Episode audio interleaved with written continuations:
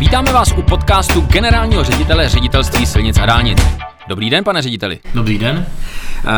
Posledně, když jsme nahrávali podcast, tak jsme byli přesně v situaci, kdy jsme přijeli ze zahájení stavby. Byla to D7. Dneska jsme v úplně stejné situaci. Teď jste přijel ze zahájení stavby dalšího úseku D6. Toto ŘSD teďka takhle seká co týden to dálnice? No bohužel to není co týden to dálnice, teď to z okolností vyšlo na začátek roku, že jsme zahájili teda 3 úseky dálniční, D3, D7 a D6. Jsme na to moc rádi, protože to byly ty velmi komplikované tendry, výběrová řízení na zhotovitele ze společnosti Metrostav Infrastruktur. Jsem rád, že se to povedlo a zrovna ty dnešní úseky 6,5 km dálnice D6 je velmi důležitých.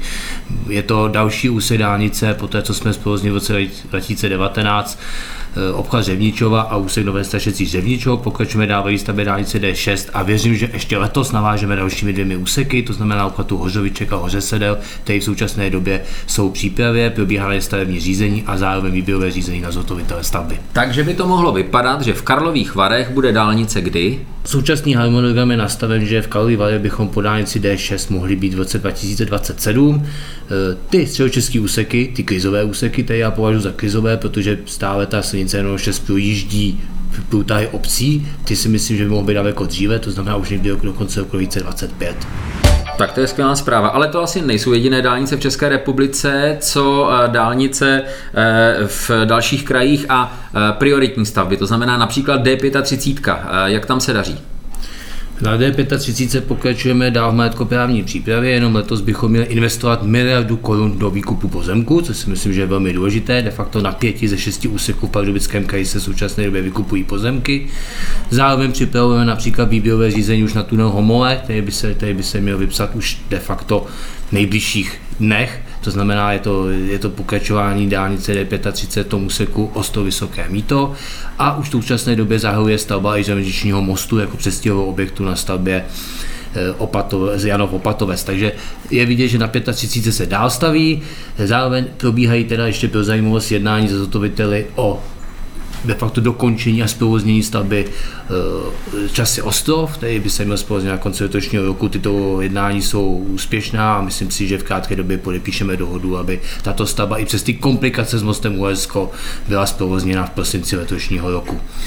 Co se týče další dálnic, jenom pro zajímavost, podařilo se nám tuto chvíli dotáhnout inženýrskou činnost pro získání stavebního povolení na pokračování dálnici D3 v Jihočeském kraji. To znamená, všechno směřujeme k tomu našemu slibu, že do konce roku 2025 budeme na hranici s Rakouskem a požádali jsme o stavební povolení na úsek Kaplice nádraží na Židla.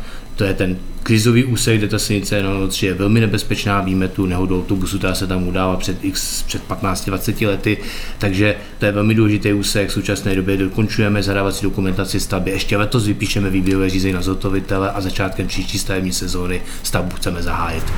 Pane řediteli, já jsem si uvědomil jednu věc, několikrát jsem se jak s novináři, tak s lidmi, běžnými řidiči setkal s tím, že my jsme zvyklí šermovat těma číslama dálnic, ale třeba řidiči nebo běžná veřejnost si úplně nevybavuje, takže když jsme mluvili o té D35, tak to je ta severní varianta pro D1, to znamená od Olomouce přes Mohelnici na Hradec. Ano, přesně tak. Potom jsme mluvili o D3 v jižních Čechách, to je dálnice z Prahy přes Tábor na Benešov a chceme až na rakouské dálnice, na rakouské hranice. Tábor, Budějovice, Rakousko, ne? Tak, ano. Přesně tak. A o dalších si řekneme příležitostně příště. Mm-hmm. Nicméně, když mluvíme o tom, co všechno se začíná stavět a rozjíždí a podobně, tak vlastně dosud jsme mluvili jenom o stavbách, ale ta stavební sezona, která právě teďka, a zvlášť to počasí k tomu vybízí, začíná, tak ono se to týká i toho, co ty řidiče postihne na potenciálně plynulosti dopravy, a to jsou samozřejmě rekonstrukce a opravy. Jo.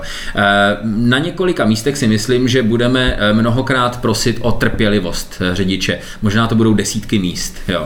Ale pojďme si říct, vypíchnout 2, 3, 4 nějaké lokace, kde skutečně ta trpělivost bude na místě. Vím, že předevčírem nebo před pár dny jsme uzavřeli tunel Hřebeč právě na té silnici 35. Co tam se dělá, jak dlouho to bude trvat? My musíme bohužel opravovat tunel Hřebeč, bohužel jeho životnost, nebo ne úplně životnost, ale prostě ten technický stav tuto chvíli přetlučuje to, že prostě musíme se do něj pustit, musíme se do té opravy pustit, což jsme taky provedli, tunel Hřebeč jsme zavřeli na letošní stavební sezónu, takže to znamená v tom letošním roce prostě tunel bude zavřený. Víme, že ta objížďka není ideální, je to velmi komplikovaný, prostě silnice N35 je velmi zatížená, ale věřím, že to řidiči zvládnou a ten tunel se nám během té letošní stavební sezóny podaří opravit a pustit do provozu v takovém technickém stavu, aby zase dlouhou dobu sloužil, než bude postavena samozřejmě dálnice D35 a tu tranzitní dopravu odvede z tohoto místa velmi rizikového. Pak samozřejmě asi klíčová oprava, o které se hodně mluví, je oprava dálnice D1 v úseku 16 až 20 km. Je to vlastně před samotnou modernizací, to znamená, nebylo to nikdy součástí modernizace, je to opravený úsek mezi Prahou a Milošovicema, kde jsme postupně opravili prakticky všechny ty úseky, tohle je jeden z posledních, který nám ještě chybí. Do tohoto úseku bychom se měli pustit v červnu letošního roku s tím, že v současné době už máme podané nabídky od zhotovitelů a budeme vybírat nejvýhodnější nabídku. Smlouva by měla být podepsána nejpozději v květnu a v červnu by se měly zahájit stavební práce. Chtěl bych jenom upozornit řidiče, že ta oprava tuto chvíli je dělaná tak nebo naplánovaná tak, že prakticky po celou dobu budeme držet režim provozu režimu 3+3 pruhy. To znamená, nebudeme omezovat dopravu do 2 pruhů, což by způsobovalo samozřejmě obrovské kongesce a problémy. Kromě samozřejmě to období, kdy budeme stavět nebo případně přestavovat dopravně inženýrská opatření. To znamená, jen v té chvíli tomu omezení dojde do menšího počtu pruhů, ale jinak budeme držet režim 3+3. To znamená, snad by to nemělo způsobovat takové problémy, jako to způsobovalo třeba u Prahy, kde jsme museli omezovat do menšího počtu pruhů. Je vám jasné, pane generální řediteli, že jakmile tam přijdete se světelnou šipkou a zkuželi právě tady na ten úsek D1. Řekněme si otevřeně, mezi tím 21. a 16. kilometrem to je přesně to místo, kde začíná před Prahou ten 6. pruh, že jo? Do té doby jezdí, a to jsme přesně modernizovali 2+2 jízdní pruhy a tady odsaď je ten 6. pruh. Nicméně tam, když teďka řidiči jezdí tou 130, a to jsem asi na mnohé hodný, tak jim ten současný asfalt nepřijde špatný, že jo? On tak jako šumí, jede se tam hezky. Proč se musí opravovat asfalt, který se tomu řidiči může znát být v pořádku? No, může se zdát, že je v pořádku, na druhou stranu těch oprav, které my tam provádíme poměrně často a lokálně fakt obrovské množství. Děláme to teda po nocí, takže není to ani možná tak vidět jako za dne, protože v tomto úseku se prakticky přes den pracovat nedá, takže děláme tam po nocích, ale těch lokálních oprav je tam fakt obrovské množství, neustále to lepíme. Je to asfaltová vozovka, která překryla původní betonovou vozovku před zhruba 24 lety, to znamená, ta životnost té vozovky je opravdu za námi a nedá se nic jiného, musíme to opravit, musíme tam dát nový asfalt a nedá se s tím nějakým způsobem už otálet. Takže už ten dnešní rok, kdy to začínáme dělat, je na hraně a myslím si, že tady už prostě nejde tuto opravu dál oddalovat. Pojďme na opačný konec republiky. Zaregistrovali jsme teďka docela zajímavou zprávu, a sice, že se podařilo domluvit Ředitelství silnic a dálnic s jednou obcí, kterou si myslím, že většina republiky nezná, třeba tam ani nikdy nebyli ty řidiči, ale je to Rokytnice a Rokytnice leží, nebo tahle konkrétní Rokytnice leží na trase budoucí dálnice D55 mezi Kokory a Přerovem. A tam roky a roky byl problém a teď najednou se ten problém podařilo vyřešit. Pojďme si říct samozřejmě, co to bylo za problém, ale řekněte mi, jak se podaří, že roky a roky něco nešlo a najednou se prostě domluvíte. Kdo se domluvil, jak to šlo a kde byl ten moment, na kterém se to podařilo zlomit? Je to všechno o vzájemné diskuzi a jsem rád, že jsme s panem starostou našli společnou řeč. V tuto chvíli my jsme si prostě řekli, že je potřeba si vzájemně vyhovět. Z naší strany je to samozřejmě to, aby se nadále neblokovala příprava té stavby, to znamená to úseku Kokory Přerov, což Rokytnice slíbila a zároveň dodržela, to znamená stáhla žalobu proti územnímu rozhodnutí a v současné chvíli územní rozhodnutí nabylo právní moci, protože už byla zastaveno soudní řízení v tomto místě na tuto dálnici. A my zároveň se snažíme vyhovět jim, protože chápeme, že ta dálnice přinese mnoha úskalí obci, určité problémy, samozřejmě to životní prostředí tím bude dotčeno, takže jsme se domluvili prostě na úpravách z hlediska vedení komunikace, zejména umístěním protiúkového valu nebo valu, který prostě tu dálnici odrazí od té obce a nebude ji tak rušit. To byla jedna záležitost, pro nás to nebyl nějaký zásadní problém, protože ty pozemky k tomu máme k dispozici, takže bylo to spíš o nějakém technickém řešení, který jsme si s tou obcí domluvili. A zároveň si uvědomujeme, že je potřeba těm obcím pomáhat, když už tu dálnici v jejich blízkosti umístujeme, tak jsme jim přislíbili pomoc při výstavbě cyklostezky a pomoc v tom smyslu, že za ně se na základě příkazní smlouvy budeme zabývat získáním stavebního a územního rozhodnutí a stavebního povolení na právě cyklostezku. Bude to na základě příkazní smlouvy ve spolupráci právě s obcí, ale samozřejmě samotné financování a výstavba té cyklostezky bude zajištěna obcí potažmo dotací ze strany Olomouckého kraje a Státního fondu dopravní infrastruktury.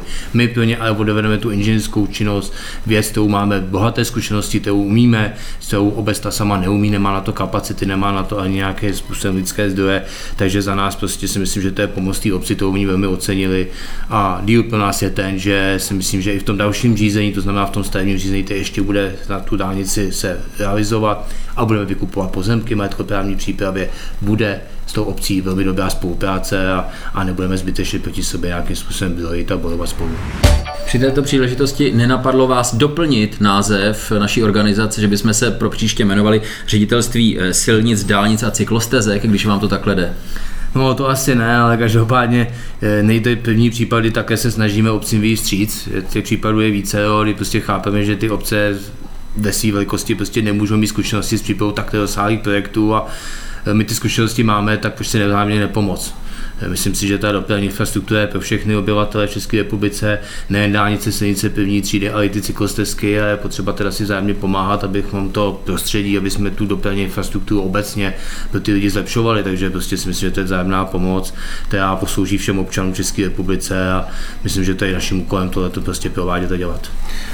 Myslíte si, že na mapě České republiky najdeme další obce, kde v jejichž blízkosti plánujeme dálnice a kde třeba není ta dohoda zatím možná nebo se nepodařila a podaří se to přesunout podobně jako u té Rokytnice, u Kokor, z té polohy bojujeme spolu do polohy domluvíme se?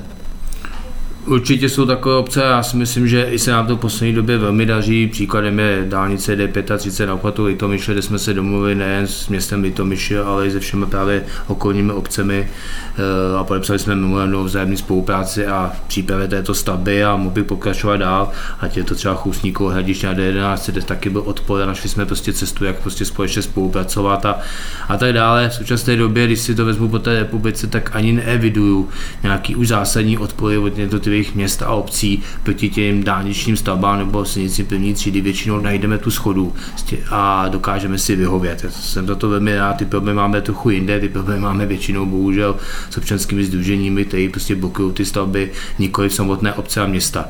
Asi takovou tou výjimkou, která zde je, tak je bohužel Praha a samotný obchvat Prahy, kde stále bojujeme teda s odpadem těch městských částí, týká se to zejména té severní části, na té východní části, to znamená té stavby 511, odpor není v současné chvíli, tam de facto zase se všema městskýma částma i s obcema či městem Říčany jsme našli společnou řeč a prakticky nikdo z těchto městských částí nebo obcí měst nepodali odvolání proti územnímu rozhodnutí, což je historický okamžik, protože do té doby se to nikdy nepovedlo a předchozí územní rozhodnutí vždycky byly postiženy tím, že tyto městské části, ať to byly Děchovice, Dubeč, tak se do těch územních rozhodnutí odvolávaly. Dneska jsme ten konsenzus s nima našli, bohužel se to blokuje ze staré městské části ze severu Prahy. Aha. To znamená, že máme naději, že když pomaličku, ale jistě nám tady shodou náhod vzniká tradice, že točíme podcast vždycky, když se vrátíte ze zahájené stavby, tak příští podcast budeme točit a vy řeknete, právě jsme zahájili stavbu dalšího úseku Pražského okruhu, tak to tak bude? No, Pražský okruh asi to bude podcast jeden. Teď asi chvilku si ještě počkáme, jeden docela za dlouho, ale každopádně já bych byl rád, kdybychom třeba v tom nejbližším podcastu, neříkám, že to bude za týden, ale třeba za měsíc nebo za dva už řekli, že máme právní moc územního rozhodnutí na stavbu 511, což si myslím, že by byl obrovský průlom historický. 511, to jsou propojení, zase ano, to jsou ty čísla, přesně tak propojení dálnice D1 a D11 na východě Prahy, to je ta profesní deformace, že člověk to mluví v těch číslech, ano, takže to klíčová stavba prostě pro celou Prahu a myslím si, že pro celou Českou republiku. A to územní rozhodnutí, kdyby se nám fakt povedlo získat té právní moci v tom březnu, to si myslím, že by byl historický okamžik, který by obrovským způsobem odšpuntoval přípravu této stavby, protože my máme připraveny veškeré tuto chvíli podklady k tomu, abychom mohli vykupovat pozemky, je tam 500 zhruba a já jsem přesvědčen, že jsme schopni poměrně v krátké době pozemky vykoupit. tím pádem prostě se dostat posléze i ke stavebnímu povolení a tu stavbu prostě do těch 2 let dokázat i zahájit, což si myslím, že by byl historický okamžik a pro Českou republiku velmi důležitý okamžik z dálniční sítě. Tak se pojďme domluvit, že v okamžiku, kdy máme územní rozhodnutí na SOKP 511, což je propojka D11 a D1, v okamžiku, kdy ho budeme mít v právní moci, tak v tu chvíli točíme podcast. Platí? Platí. Tak hezký den, pane řediteli, děkuji, nashledanou. Taky krásný den, nashledanou.